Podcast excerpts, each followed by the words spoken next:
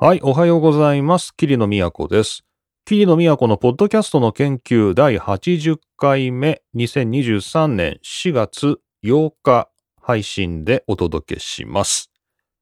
さて、最初の話題です。最初の話題は最近、まあ、いろんなところで取り上げられている AI ですね。特に生成 AI。何かを作り出すということに長けた AI。これをポッドキャスターとしては、まあどんな風に使っていけばいいんだろうかっていうですね、そんなお話です。ニュース的にはね、まあね、AI ね、AI この半年ぐらいで急速にアップデートされて、まあいろんなところで話題になってっていうので、まあバズってるという感じなんで、まあ皆さんのね、あの中にもたくさん使ってるよという人もいると思います。でニュース的にも、今年に入っててからですかね、まあ、こんな風に AI 使っていきましょうかね、みたいな、まあ、実践的なというか、まあ、なんか未来がやってきたみたいなね、シンギュラリティだみたいな、なんかそんなような話というよりは、まあまあ、なんとなく現在のレベルの AI ができることが分かってきたので、これをまあ前向きにツールとして使っていきましょうみたいな、まあ、なんかそういうまた一歩、なんていうのかな、現実的な、そんな記事もまあ目立ってきたのかなと。そんな中でね、まあ、ポッドキャストやってて、ああ、こういうのね、あの AI、確かにこんな風に使っていくといいよな、みたいな、まあ、いくつかヒントがありますので、ちょっとその辺を今日はシェアできればと思います。えーまず一つ目の記事はこちらですね。ガジェットゲートの2023年1月27日、谷口宗則さんの記事ですね。アメリカバズフィード、クイズなどコンテンツ制作にオープン AI のツールを使用へと。はい。えー、これはですね、あの CNET ですかね、えーこの記事が出る前の話ですけど、アメリカの CNET が AI でその記事を書かせてたっていうね、あの、丸ごと記事を書かせてて、えしかもその記事の半分以上に誤りがあった。ね。で、こう、まるで人間が書いたかのように見せかけて、この AI に記事を書かせてたっていう、それが非常に問題になったんですよね、CNET で。なので、まあ、それ本当に出始めの頃の、まあ、非常にセンセーショナルな記事で、いかにもこう人間の仕事が奪われていくというかね、まあ、我々もなんかいろんなものに騙されてしまうんだみたいな、そんなような、ちょっと危機感も煽るようなところがありました。まあ、そんな CNET の話題があったばっかりの頃なんですけど、えーバズフィードは、えーまあ、コンテンツを作る、まあ、そのために、まあ、丸ごと記事を書かせるというよりは、まあ、例えばクイズを考えさせるとかね、なんかそういう、えーまあ、ちょっとした、なんていうんですかね、あのまあ確かに人間が作るよりはね、これは AI に作ってもらっても全然いいんじゃないのか、みたいな、こう人間のライターが書くときに AI がこうインスピレーションを与えてくれると。こう人間を刺激してくれる。ね。なんかそういう、なんていうんですかね、こう、サポーターというか、まあアドバイザーというか、そんなような形で、えーバズフィードは AI を使っていきますっていうですね、まあそんなような記事があって、まあ、これが1月27日なんですけど、あなるほどねと、まあ、だんだんとね、こう現実的な AI の使い方っていうところが、まあ、注目されてきたのかなと、まあ、そんなようなとこだったんですよね。で、また最近ですね、こちらライフハッカーで4月5日に出た記事で最近なんだけど、チャット GPT を3ヶ月使い倒して分かった。仕事で活用する5つのコツと注意点っていうですね、こちらは酒井真理子さんの記事ですね。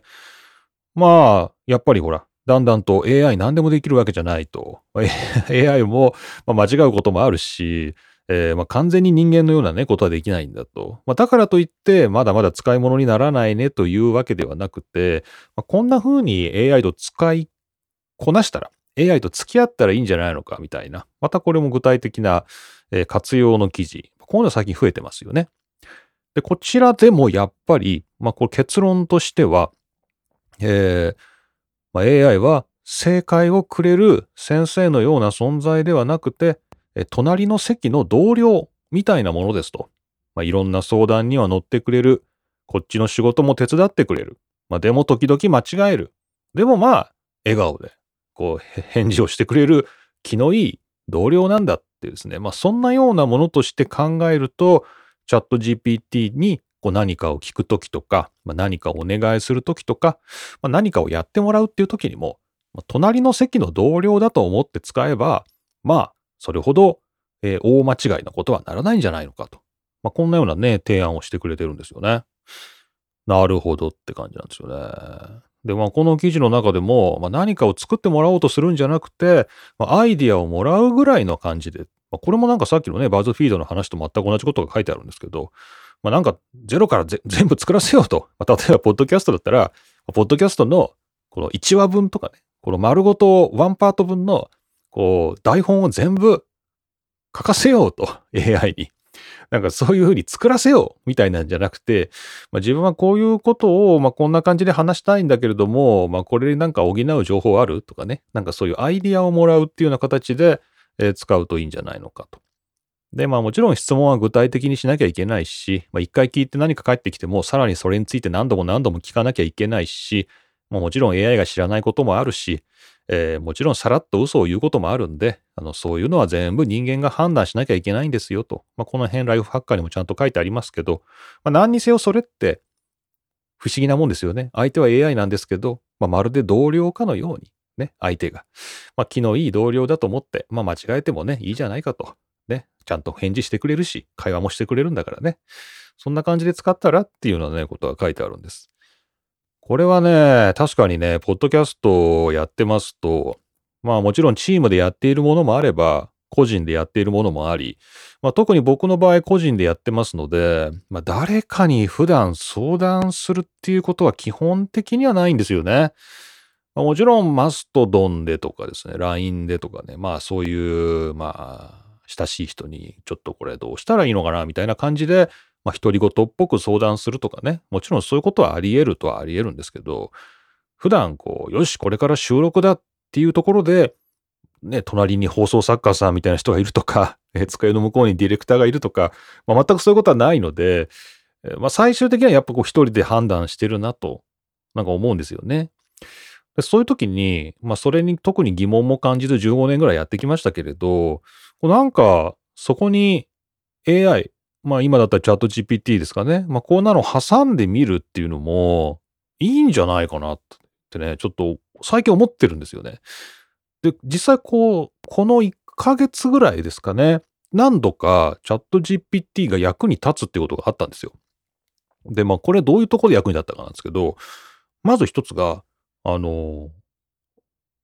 皆さんからこうメッセージとかですね、お知らせとか、まあ、ツイッターとか、いろいろなんかこう、たまに連絡をいただくことがあるんですけど、まあ、それを、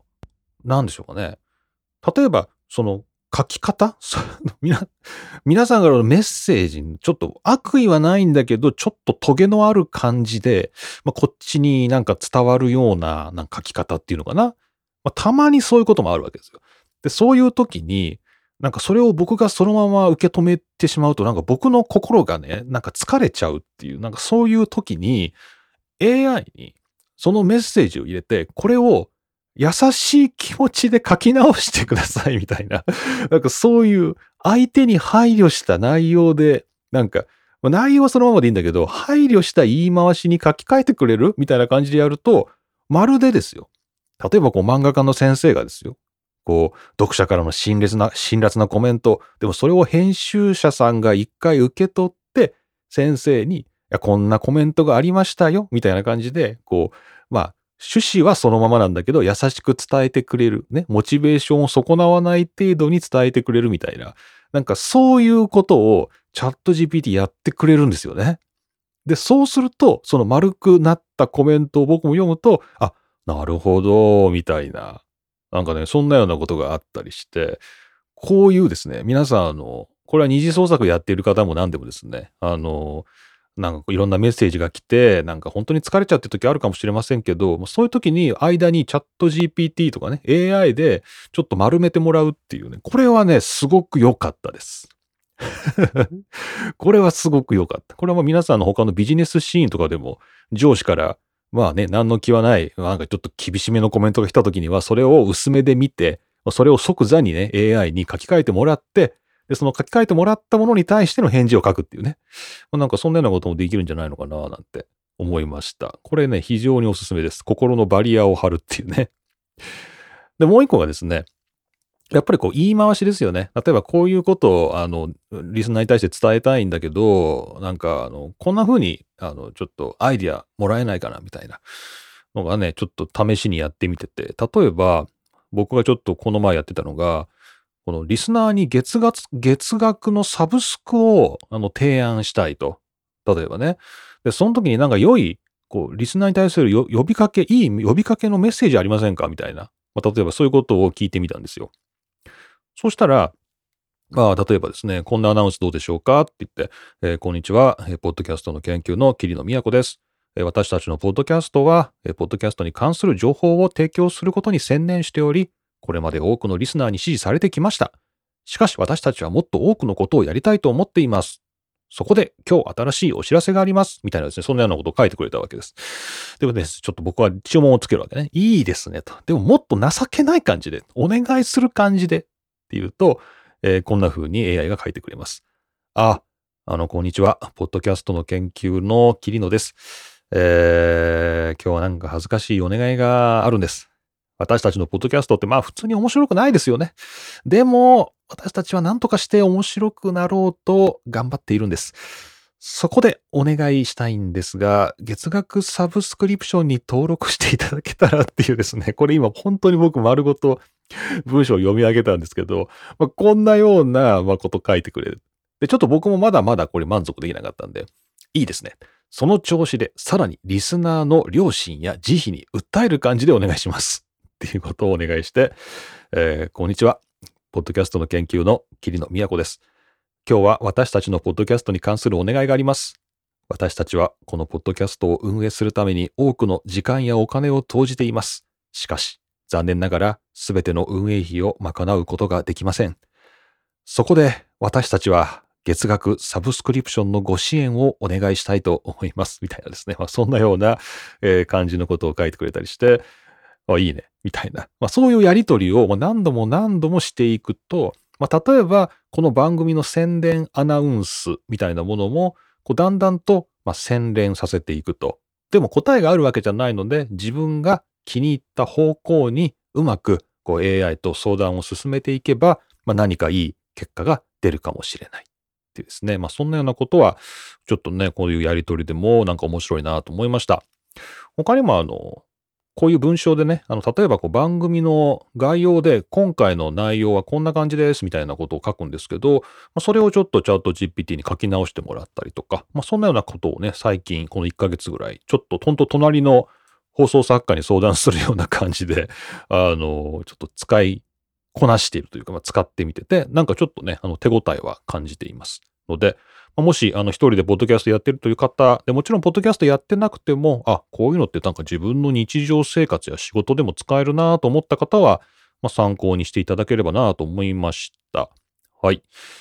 というわけで、えー、ご紹介したのが2つの記事ですね。1つ目が2023年1月27日、ガジェットゲート、米バズフィード、クイズなどコンテンツ制作にオープン AI のツールを使用へ。そして2つ目の記事は2023年4月5日、ライフハッカー。チャット GPT を3ヶ月使い倒して分かった。仕事で活用する5つのコツと注意点。どちらの記事も、ゼロから何かを作らせるというよりは、人間の良き相談相手、隣の席の同僚として AI を使ったらどうかという結論でした。まあ、実際、私自身も自分のこのポッドキャストで使ってみて、確かにそうだなという実感もあったというところまで合わせてお伝えしました。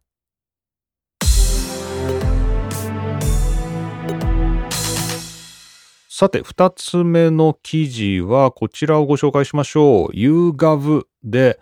えー、アメリカ人はポッドキャストを聞いているとき何をしているのかという2023年の2月9日の記事です。えー、クリフトン・マークによる英語の記事ですね。で、こちらによりますと、えー、っとね、まあ、日本と比較してみますか。日本のね、えっと、ポッドキャストの研究の78回目かな ?78 回目で、ポッドキャストの国内利用実態調査の最新版が出ましたよと、2023年2月に出ましたよと、まあ、そんなようなことを取り上げてまして、まあ、日本では、だいたいポッドキャストの利用率が15.7%。1ヶ月に1回以上でしたかね。1ヶ月に1回ポッドキャストを聞くかなみたいな人まで含めて15.7%。4人に1人ですかね。4人に1人。4人に1人ぐらいということで、まあ、まだ全然日本でポッドキャスト普及してないよねみたいな話があったと。まあそんな中じゃあアメリカではどんな感じなのかなという記事で、まあここ最初にその答えが出ています。アメリカのポッドキャストの、えー、リスナーの割合、リスナーシップはこんな感じですと。聞かないという人が47%。おまあ、なので、半分ですね。2人に1人。まあ、50%の人は、まあ、何らか聞くと。ただですね、その中身なんですけど、ちょっと緩くてですね、あの、聞いているという方に入っている人のですね、回答もよく見ていくと、3ヶ月、6ヶ月に1回とかですね、そういう人が14%。逆に知りたいわ、その3ヶ月に1回だけ聞くポッドキャスト何なのか。あとは、まあ、えー、あとはまあ2、3週間に1回9%、1日に何度も14%、えー、1週間に、えー、まあ何度もとかね、それでは16%なんで、まあ、日本のその、オトナルの統計と合わせるんだったら、この3ヶ月から半年に1回聞くみたいな14%は取り除いた方がいいので、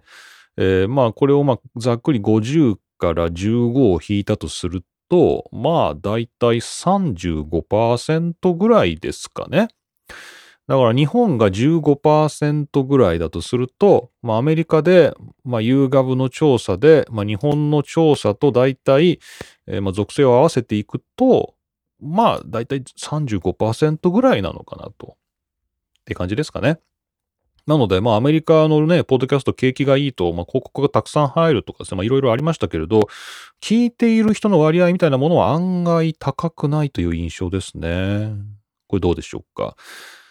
そして、まあ、この記事の本題なんですけど、ポッドキャストを聞いているときに何をしてますかと。ながら聞きですからね。一体何をしてるんですかっていうところでは、圧倒的多数が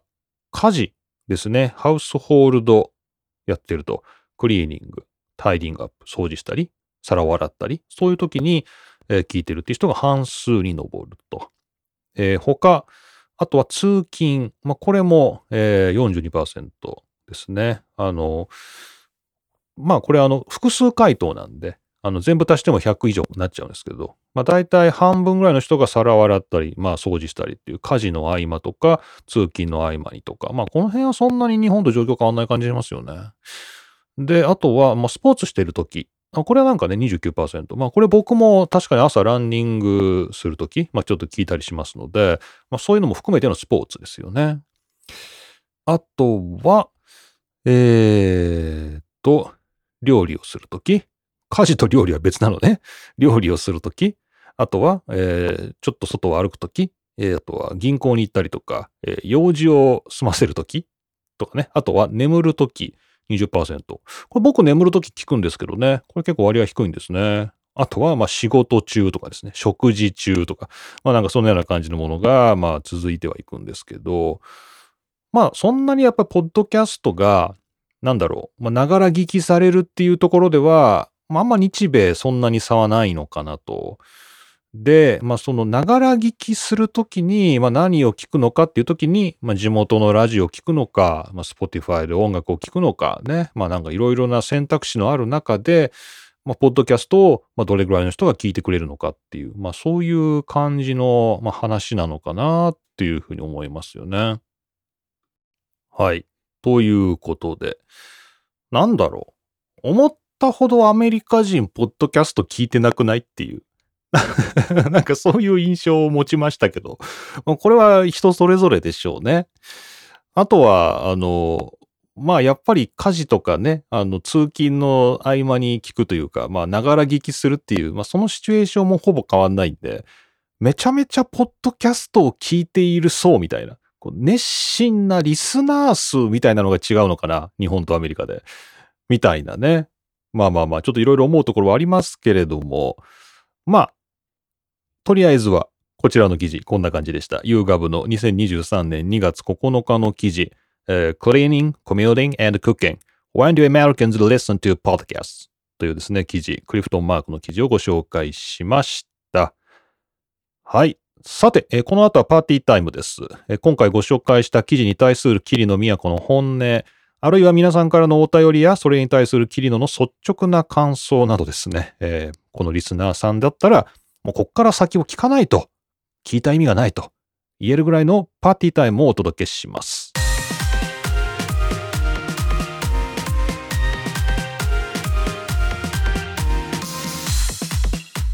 アメリカ人、ポッドキャスト聞いてないですよね。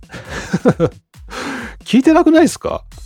この3ヶ月に1回、あるいは6ヶ月に1回か、それ以下っていう人が14%いたんですけど、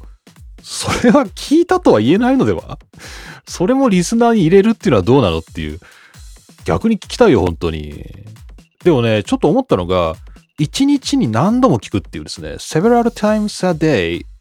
ね、そういうね、なんか1日に何回も聞くっていう人が14%もいるんで、まあね、例えば日本のね、リスナーの、まあ、割合みたいなものが、まあ、15.7%で、まあ、それは1ヶ月に1回までも含めてなんだけど、まあ、それに比べると、もうそれと同じぐらいの人が1日に何度も聞くぐらいの熱心な数いるっていうま、ここのコアなファンの数なのかな？日本とアメリカのポッドキャスターのポッドキャストのリスナーの違いっていうのはね、なのかなと思いましたけどね。はい。皆さんどうなんでしょうか？まあ、この番組聞いておられる方はもしかしたら一日に何回も聞くという方、まあ、たくさんおられるのかもしれませんけれども、まあ、そういう方が、ポッドキャストを支えていると、まあ、いうことになりますかね。はい。というわけで、パーティータイムですね。えー、っと、お便りいただいております。ありがとうございます。えー、こちらご紹介しましょう。えー、Google フォームでいただきました。東京都にお住まいの朝みどりさんです。お、いつもありがとうございます。桐野先生、こんばんは。こんばんは。先週は体調悪い中もポッドキャスト更新お疲れ様でした。ありがとうございます。今日4月1日、あ、これいただいた日ですね。4月1日気づいたことですが、Apple Podcast では、ポッドキャストの研究が10エピソード、最新の10エピソードしか表示されていません。ちなみに他の2つの番組は全エピソード配信されていますと。すいません。キリノの管理している3つの番組全部チェックしていただいてありがとうございます。そうなんですよね。で、ちょっと続き読みます。前置きのない新構成にはちょっと驚きましたが、私的にはパーティータイムこそがメインに感じましたので、次回も最後まで聞きたいと思います。と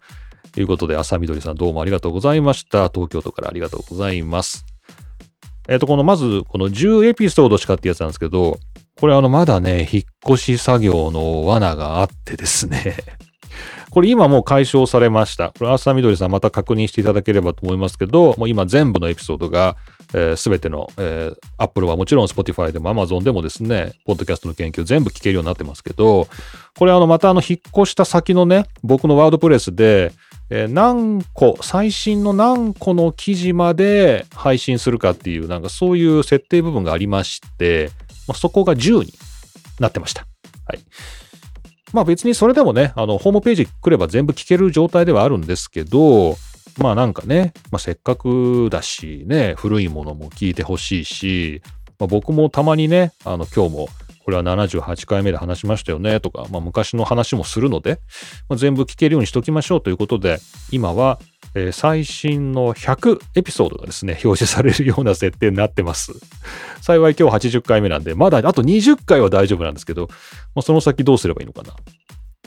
まあ、最新の200個を表示するようにすればいいのかな。